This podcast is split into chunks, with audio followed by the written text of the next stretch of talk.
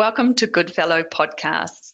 This episode is kindly supported by Grow, a New Zealand company that provides mental health training for clinicians. Our speaker today is Dr. Shawn Shea, talking from the United States. He is an expert on suicide prevention and clinical interviewing. He will be talking about that issue today, and he is the founder of the Chronological Assessment of Suicide Events, the CASE approach, interview approach for patients with suicidal thoughts. He runs courses in New Zealand, and the timetable for this can be found at the Grow website www.grow.co.nz. Shawn is a psychiatrist and the Director of Training Institute for Suicide Assessment and Clinical Interviewing, TISA, at www.suicideassessment.com. He is the author of numerous articles and seven books, including The Practical Art of Suicide Assessment, being viewed as one of the classical texts in the field of suicidology. In 2017, the British Medical Association chose Psychiatric Interviewing, The Art of Understanding, the third edition, as the book of the year in psychiatry. Welcome, Shawn. Thanks. This is a, a privilege and an honor to be doing this. So, Shawn, today we're talking about the interviewing strategy known as the CASE approach or the chronological assessment of suicide events approach. We'll refer to this as a CASE approach from here on in. So, can you give us an outline of what this approach is with respect to suicide assessment, please? The bottom line is the chronological assessment of suicide events, the CASE approach, uh, is an interviewing strategy for uncovering suicidal ideation, behavior, planning, and intent. And it is uh, very flexible it can be utilized in all sorts of different uh, arenas and is certainly very useful in a primary care arena or a medical specialty arena. So it's not something that's just used by psychiatrists or mental health professionals. GP, uh, any uh, nurses, clinical pharmacists, anyone working uh, with patients, uh, I think will benefit a lot from learning how to utilize the technique. I, should mention something uh, about you know my particular interest and the field's interest in, in working with GPs and in primary uh, care settings, which by definition are very hectic. And we're well aware of that. And the first thing I can say is I honestly believe that the case approach is the fastest possible way for any clinician to uncover whether a patient seriously intends to kill themselves. And it has uh, various components to it, but for a primary care clinician or GP, it's sort of like an EKG or running an EKG.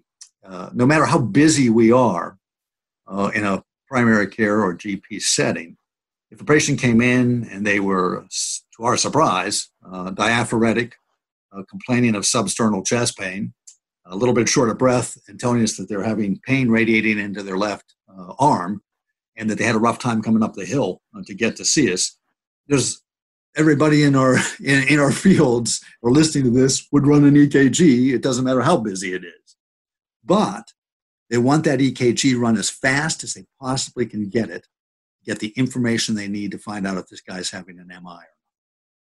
The case approach is that for suicide. It's the fastest possible way to get this. If someone tries to tell you you can get information from someone who really wants to kill themselves quickly, well, that's they're just lying to you, or they just don't understand it. People are going. It's going to take some time because people really want to die are very hesitant to share it. But the fastest possible way to do it, we feel, is through the case approach. The second thing, by the way, for GPs to remember is that we'll be talking briefly about you know different aspects of it. When they first look at it and learn about it, they'll see there's four different fields that are covered. Um, at first, it might look like, wow, this would take too long uh, in my practice. But I just ask you to remember what it was like the first time you did a history and physical with a patient. I think the first time I did one as a medical student, I clocked in around an hour and a half or two hours. I don't know what it was, but it was bad. but by the time I was a medical intern, I was doing that around 20 minutes. And that was because I'd learned how to cut and paste. What you learn if you come to the workshop or read my writings on the case approach is you're learning the entire approach but you will learn to cut and paste it to match the needs of the particular client, which is why it's so great in a primary care uh, setting. I should add one other thing, which is one of the reasons that we're so vested as suicidologists in primary care settings and medical specialties for that matter, is that numerous studies have demonstrated that people who die by suicide, um, close to 50% of them, have seen a primary care physician, nurse, or a healthcare provider within one month. Um, a large study um, that was done in 2014 uh, by Ahmedani and uh, his colleagues is actually even a little bit more startling. They looked at 5,000 over almost six, almost 6,000 uh, deaths by suicide. And what they were able to do was determine who they had seen within you know, the previous year. The most startling statistic was that about one in five of them had seen some professional, you know, healthcare professional within one week dying by suicide. I find these, and a lot of them uh, were primary care. Uh, you know, this was not primarily mental health specialists they were seeing. I find those two statistics really hope producing. That means that someone who dies by a suicide, roughly one in five times, is in one of our offices. And I don't mean a mental health professional, I mean in a primary care or a medical specialist's office. If we can get those people to open up and share, we'd really drop the suicide rate. it's also, by the way, I really think training people in things like the case approach should be done uh, in medical and nursing uh, schools right off the bat. You could give a really good program on it in a day, okay? And if you think about it, um, you can't run a code uh, in a hospital unless you take advanced cardio life support training, which is usually, I don't know what it's like in New Zealand, but in the US, that's a two day training. This is the 10th leading cause of death in the United States, suicide. I'm not sure what it is in New Zealand, but I'm sure it's up there. Surely we could spend a day of a medical student's career to have them experientially learn how to do this. So anyway, that's some of the uh, the aspects of it uh, that hopefully will be of value to your clinicians. Thank you. So tell us about the background to the case approach being developed. Um, the, the, case approach, one of the things that's uh, unique about the case approach is that it really didn't come from the field of suicidology, it came from the field of clinical interviewing. In fact, it's sort of embarrassing. When I first was developing the case approach, I didn't know there was a field called suicidology. Uh, I was someone who came from the field of clinical interviewing and had studied it for uh, you know several decades. And in the field of clinical interviewing and medical interviewing, which uh, I'm very vested in as well, one of the things that has happened is is we're trying to shift a little bit about how it is taught. And when I was trained uh, in medical school uh, and psychiatric residency, for that matter, you know, I was taught how to interview by principles. You know, a principle might be, geez, when you first meet somebody, uh, use a lot of open-ended questions. Uh, or a principle might be use a lot of empathic statements and continue to use them appropriately, you know, during the rest of the interview. Those are all well and good, but the problem with that is that they don't tell a student how to do it. And so what has happened is, is we've realized that we teach principles, but in addition to principles, you want to turn to the student and say, well, here's the principle, but here are five different techniques for doing it. The techniques are very concrete. We literally phrase it, we show what words to use, we give it a name a title to the technique. That way, the student can be taught, uh, tested, and literally then a practitioner, you know, anyone who's working with me uh, in this particular podcast, you can go out with some of these validity techniques, you know, later today and utilize them because they become sort of like a surgeon's scalpels. You know, there's eight blades, nine blades. Um, each of these techniques is a little bit different. One of the things that's valuable for clinicians using the case approach or learning the case approach in a primary care setting or a GP setting is that the strategy itself is being demonstrated for use in uncovering suicidal ideation. But the interviewing techniques that it is built from, and there's seven of them, those seven techniques were not developed for suicide per se. They were developed to uncover anything that is sensitive or taboo or difficult for a client or a patient to talk about. So, in a GP setting, where you're typically talking with, a, a, large number of people who have substance abuse problems, who are uh, victims of domestic violence, who have histories of incest, uh, who might not be taking medications the way they're being recommended by the prescriber, all sorts of things they don't want to share family secrets, personal secrets, even what their symptom picture looks like. Because they may be worried that you're going to increase a medication for their CHF or decrease a medication. They're worried how you're going to respond to what they say. Those seven techniques that anyone who comes to this particular workshop or reads my writings, by the way, there's 15 validity techniques, but seven of them are used in the case approach. Um, you, can utilize, you can utilize those techniques with probably almost every patient that walks through a, a primary care clinician's or provider's office. Um, so, to, to, give you an example of just one uh, technique that's used in the case approach that is usable in many different ways, or two of them. Uh, one is called normalization, and it's a way of raising sensitive material in a way that you meta communicate to the patient, you know, it's okay to talk to me about this thing. And the technique looks very much uh, the way you would expect with its name. With suicide, I might turn to a patient uh, who maybe is looking uh, very um, pained in the uh, interview. I explore what's going on. You know, they probably came to me for diabetes uh, or CHF, or both. But the bottom line is, is I can turn to that person and say, you know, some of my um, uh, patients, Louise, that are going through as much stress and difficult times as you are, they tell me they find themselves having thoughts of killing themselves. I'm just wondering if you've had any thoughts like that. And boom, you're in. And you do it in a way that was not offensive to the person or put them off. But I want to show you something about that technique. I can use that uh, with just about every patient uh, that's coming through uh, who I'm prescribing medications as a GP for. So uh, you, you, have a patient who's on uh, two different or three different types of medications uh, for their congestive heart failure. I could turn to them, and let's say one of them they're using is a BID medication. I might turn to them and say something like this. I might say, you know, Annie, a lot of my patients who uh, are taking medications, especially if they have to take them twice a day, they tell me that it's pretty easy to forget to take the medications, at least one of them.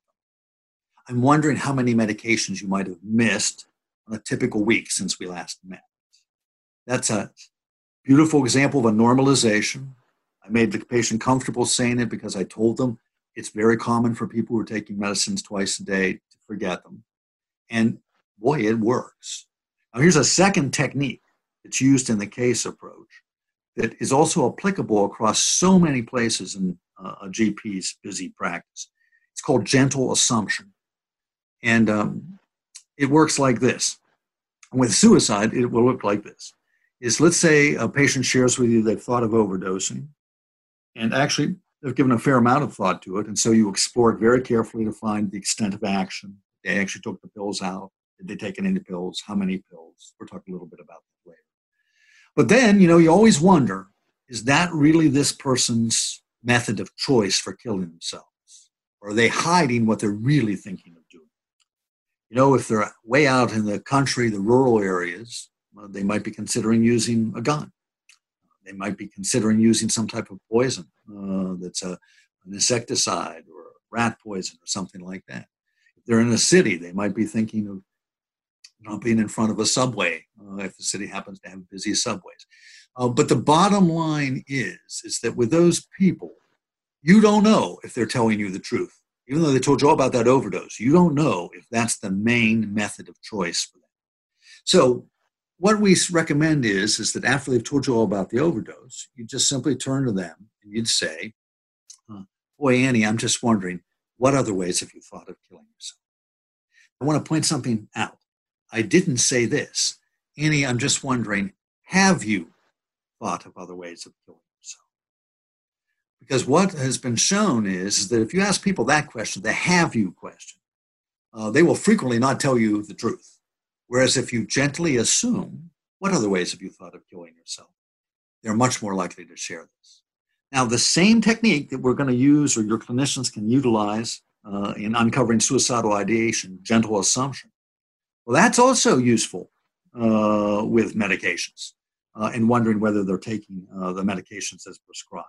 So, for instance, I could raise with that patient I described, uh, who's taking a, a med BID uh, that I'd started up, you know, just the last time I saw them. And I could use my normalization.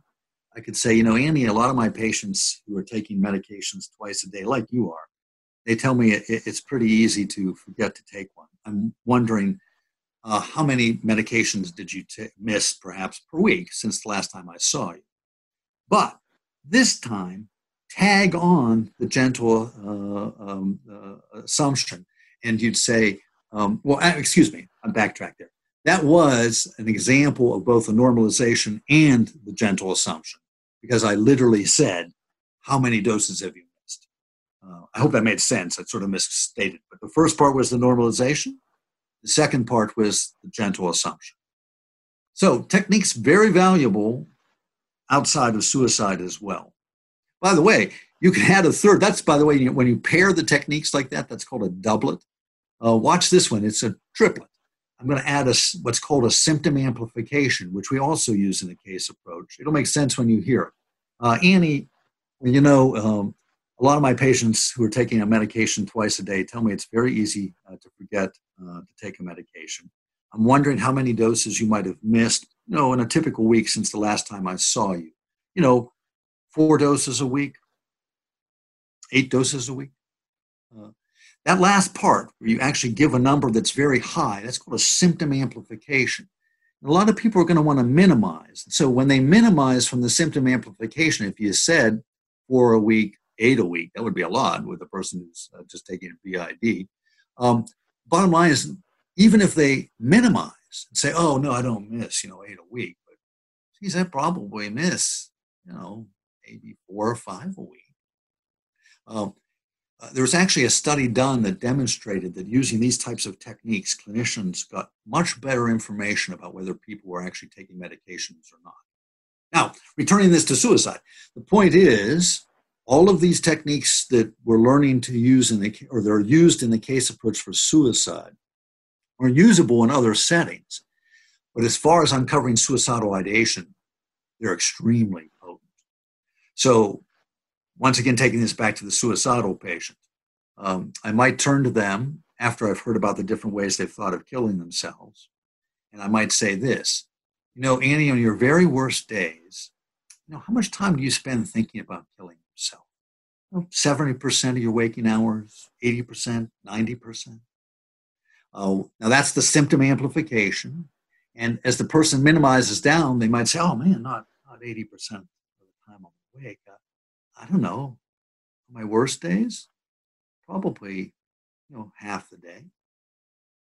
So you can see that you get much better truth by using the symptom amplification, which allows the person, people just in general, people are going to minimize suicide, reporting suicidal ideation. Uh, it's embarrassing, it's stigmatizing. Uh, sometimes they have fears of what will happen if they share a lot of it. And so many people will minimize. I think uh, your um, providers will find that symptom amplification, curiously, what it does is it allows the patient to use their defense mechanism of minimizing, but where they land still tells you there's a major problem. So by saying how much on your worst days are you thinking of killing yourself, 70% of your waking hours, 80%, 90%. So they minimize down, let's say it's literally 80% of the day.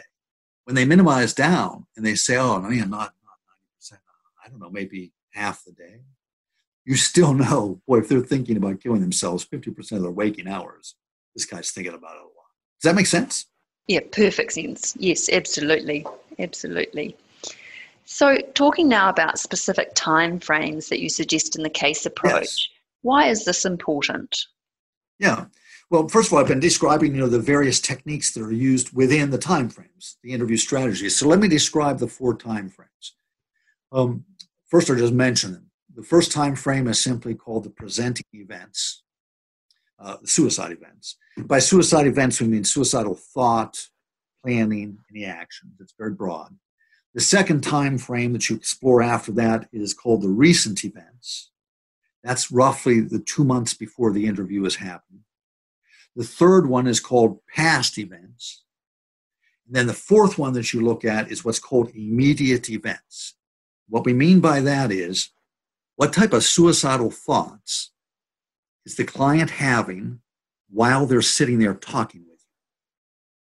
So literally stuff that is so in other words, if you're talking with a patient and they said last night I was thinking of killing myself, that's not an immediate event.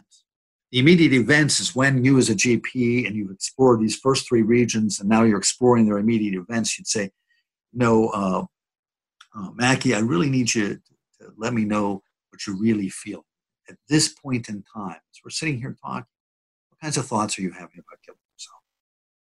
Uh, that's called the immediate events. Now, the reason they're important um, is as follows. Uh, first of all, the presenting event, which is the first thing you ask, which, by the way, you could use a normalization like we described earlier. Uh, people who are going through as difficult times as you are frequently have thoughts uh, or say they have thoughts of killing themselves. Have you had thoughts like that? You can use another thing that's another technique that's simply called a shame attenuation. It's another validity technique that dampens down shame or stigma. It's usually very simple, very powerful with suicide. One of my favorite ways to raise the topic of suicide. I just might say something like this um, Louise, with everything that you're going through, have you been having any thoughts of killing yourself? It makes it easier for the person to share Whereas the normalization does it by telling the, the patient or implying, I've heard this from other people. The shame attenuation makes it easier by meta-communicating to your patient, I get the how bad your pain is. So I understand why you might have suicidal thoughts. You do that by simply saying, with everything you've been going through, have you been having any thoughts of yourself? But when you raise that, then obviously the patient will present with you whether they're having suicidal thoughts or not. That's why it's called the presenting events. And whatever that presenting event is, uh, you want to try to find out the extent of action on. Uh, before I describe the other three uh, regions and why they're of value, I do want to mention a really important aspect uh, that is often missed just by clinicians, and I'm including uh, there are many clinicians in mental health uh, that actually miss this very core principle. There is a big difference in getting one of our patients to tell us the truth about suicide between interviewing someone who's having suicidal thought but is not that close to implementing it versus someone who is in agonizing pain and has been in agonizing pain often for months or years and views that suicide is the only possible way to get out of their pain. And they've already decided how they're going to do it, and they're going to do it either within 24 hours or seven days. And remember the study that demonstrated that people who died by suicide, almost one fifth of them had seen somebody in that exact time frame, and they had often seen a primary care clinician.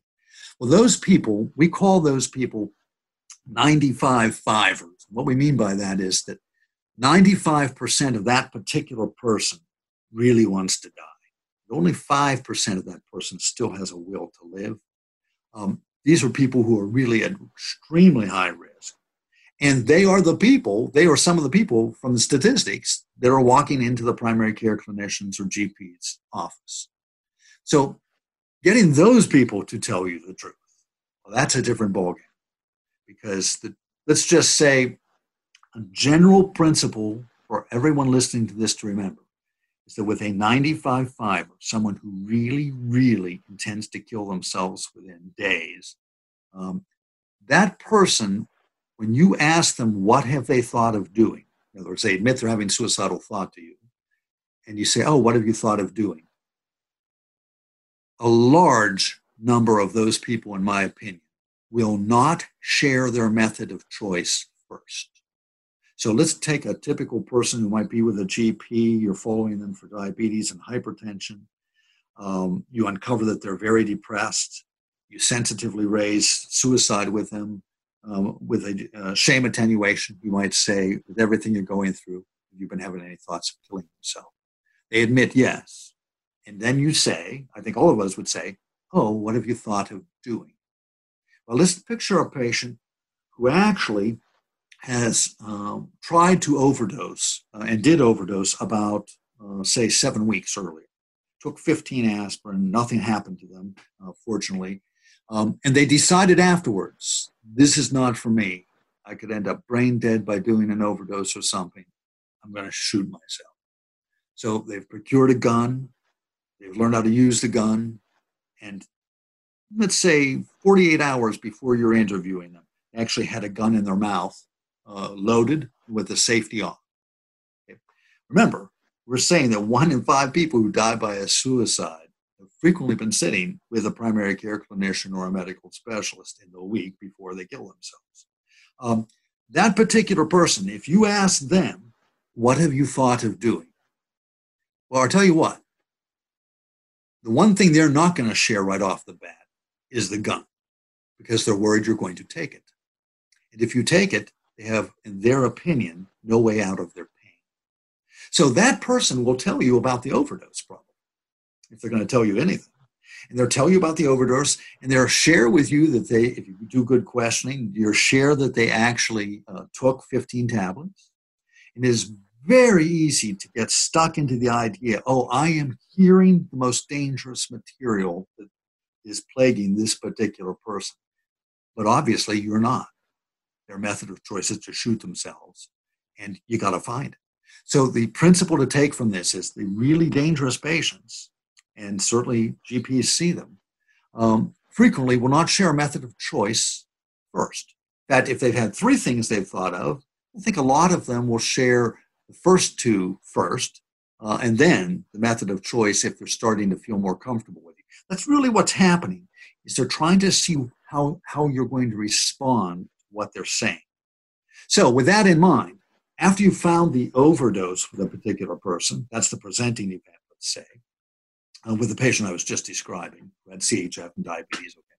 With that particular person, then you want to move into the recent events, which is the past two months. So you just simply would bridge into that and say, um, well, you know, Annie, over the past two months, uh, have you been having any other thoughts of overdose? And they might say, well, I've had thoughts, but they're not nearly as bad as what I was describing. And then instead of saying, have you thought of other ways of killing yourself? You use your gentle assumption and say, you know, Annie, what other ways have you thought of killing yourself? And if you're lucky, that person within who's a 95 fiver who really wants to die they may they may share the gun. And if they do share and they say, well, I might have had some thoughts of shooting myself. And I said, well, geez, do you have a gun? And they said, well, I do have a gun. Now we live on a farm, and yeah, we, have got a gun. Almost all farms have guns. Uh, and I say, um, have you ever gotten the gun out while you were having thoughts of shooting yourself? And uh, she might say, yeah, I might have done that. And you might say, Oh, when's the last time you did that? She said, Well, about two nights ago, my husband was gone for the night, and uh, it's his gun, and I um, I got it out then. You know, uh, Annie, where were you when you had that gun out? I said, I was sitting at the kitchen table with it. I said, Well, help me to understand this, Annie. About two nights ago, you got your husband's gun out. You're sitting in your kitchen. It sounds like a really, really sort of scary night to me or a tough night for you. Help me to better understand what you went through that night, but sort of walking me through this. So you have the gun out. Did you actually load the gun? And she'd say, Well, yeah, I loaded the gun. I said, What did you do next after you'd loaded the gun? And she'd might say something. Um, well, I, I, put the uh, the gun up to my head, actually. And I said, you know, Annie, when you had the gun up to your head like that, uh, you got it loaded, you said. Had you taken the safety off? She said, yeah, I took the safety off. I said, well, what kinds of thoughts were going through your head then? And she described the thoughts. And if she doesn't say this, I might turn to her and say, well, Annie, obviously you put the gun down. Uh, what made you put the gun down? Now, she might say something uh, that can be really built upon. She might say, I, I couldn't do that to my husband or to my kids. Um, even if I decided to kill myself, I, I don't think I should do it that way, that they'd see that. Uh, and I'd say, well, I'm really glad you put the gun down. And I want to get a better idea of just, you know, how much time you were spending thinking about it back then. So on that particular night, how long did you have the gun to your head like that? She says, oh, I put it up to my head and put it down probably over the course of 30 minutes. And I was drinking uh, at the time. I said, You know, Annie, is the gun, uh, where's the gun now? She goes, Oh, my husband keeps it in a bureau by our bed. I said, I'm just curious, is it still loaded? She goes, Uh, actually, uh, I sort of keep it loaded now. Well, bottom line is that particular clinician, there's a very good chance they're going to save this person's life because obviously they're going to get the gun out of the house and they're going to make sure that the, husband is well aware of what's going on with that gun, etc. But that's the kind of, of questioning that anyone can do. There's nothing nothing difficult about understanding those questions except understanding sort of the techniques they're using. And by the way, those techniques, that whole series of questions, those are actually called behavioral incidents. We all use these in our, in our, our interview, but they're fact finding questions. When I said, Did you load the gun? Uh, they're sometimes sequencing questions where I say, What? And after she said she loaded the gun, I said, What did you do next? That's a sequencing behavioral incident. But that's all you have to do to get this person to tell you the truth about how far they went on an action, which is to use a series of behavioral incidents to have them sort of make for you, uh, Louise, a um, what you might call a verbal video, meaning that by you using these behavioral incidents, as the patient answers those questions, you sort of see it unfolding in your head. That's all you have to remember is I want to see the whole thing unfold. If I can see the whole thing unfold, I'm much more likely to see the truth. Uh, but quickly, back to the other uh, regions. After you explore the recent events, and there's more to it because uh, sometimes people believe it or not, um, but it's definitely true, which is sometimes people are so hesitant to share a method of choice that even with the gentle assumptions, they don't share. There's other techniques that we don't have time today to talk about that you can use to get those people to share even a really hidden method of choice. But once you found out over the past two months, you want to find out what happened in the past. That's simple by simply saying, geez, uh, Annie, have you ever tried to kill yourself in the past? And all you focus on is actual attempts, not just su- not suicidal idea. That'll take you forever. And what you find out is you quickly try, if they say yes, you just want to find out was there a particularly dangerous one. You don't have to explore all of them. In fact, that's a waste of your time. Um, you just want to find out if there's a particularly dangerous one because if there was a really dangerous one, uh, and the method they used is the same method they're telling you they're going to use now. Um, and they have the same sort of types of onset of the suicidal thought, the same type of angst. That's almost sort of like a, it's a preview. It's as if they'd practiced the technique in the past. Uh, and that may indicate that they're even more dangerous. And then finally, uh, the immediate events. Obviously, you turn to them and say, geez, what kinds of thoughts are you having right now as we're speaking? Um, you know, for a, uh, another principle to remember as a general practitioner is that uh, if you do this effectively, the way we're describing, by the way, um, you know, the typical case approach only takes a, a, a, about a minute or two. Uh, but with a person who's close to killing themselves, who's going to withhold, well, yeah, it could take seven, eight minutes. I've seen it take longer than that, but it's still the fastest possible way to get that person to tell you the truth about their suicide. So that's like running the EKG. Know, so I typically do it. as very sh- quick and short, but it can be expanded out as you need as a provider to use to get the truth to save the person's life. But in any case, uh, the the bottom line of this is this material is very teachable, and we could train medical and nursing students to do this, and we can watch them to see if they know how to do so we've worked our way now through the four time frames and we've gathered lots and lots of information. What do we do with this information now? Well, actually, that's a great question. And one of the one of the issues in a primary care uh, clinic is obviously you have to decide what's essentially you can almost be like a triage in an emergency department. You've got to decide to what degree do I want this person to be seen rapidly and quickly obviously someone like Annie, you're going to be seen quickly and you're going to be making sure that they're seeing someone quickly. Um, but one of the things that can help you to, to decide that is by using the case approach, you, you see the uncovering and the depth of the suicidal thought. Know, I had, I'll never forget, I used to run, by the way, a psychiatric emergency, and it was a devoted psychiatric ED. The medical ED of the uh, uh, sister hospital was across the street.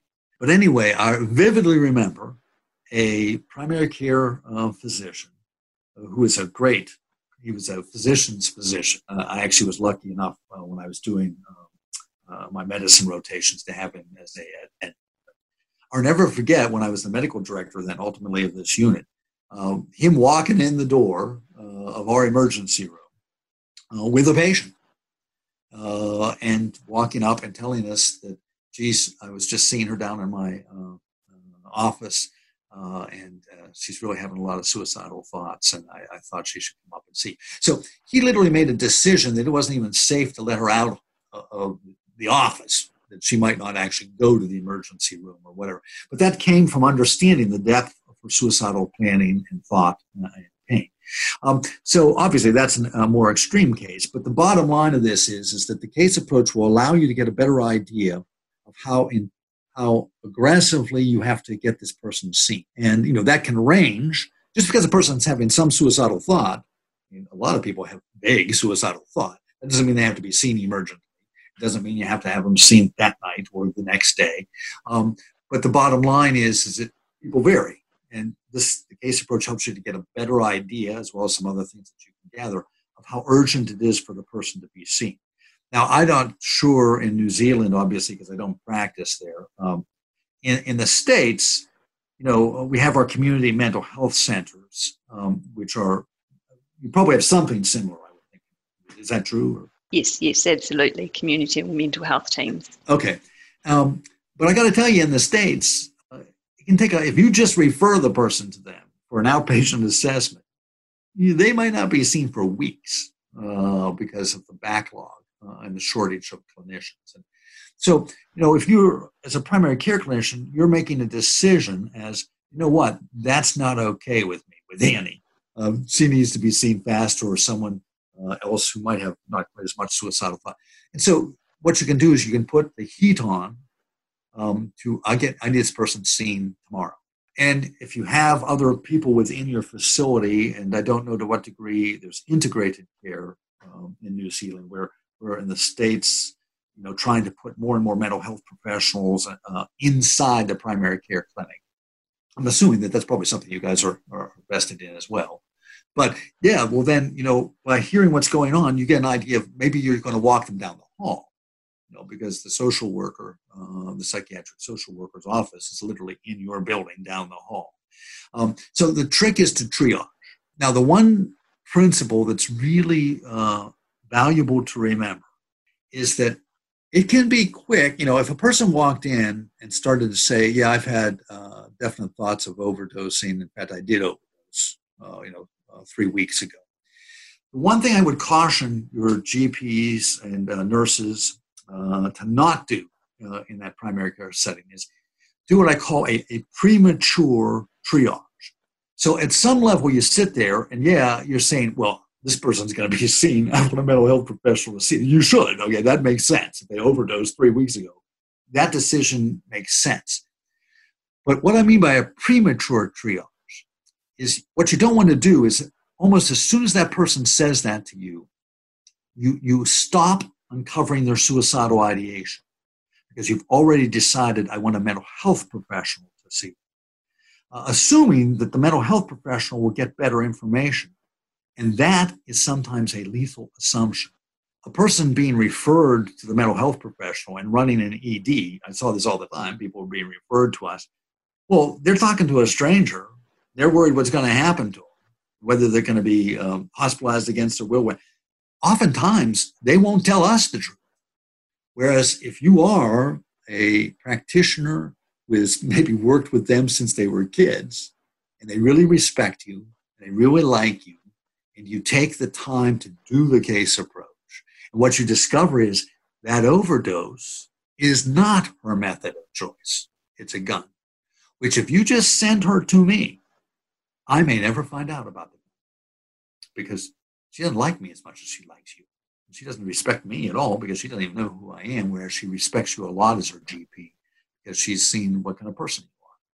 So the point I want to make is if a person opens up about suicide in your office, use things like the case approach to uncover as much of their suicidal ideation and planning as you possibly can at that point in time, because you may be the best shot at getting that information.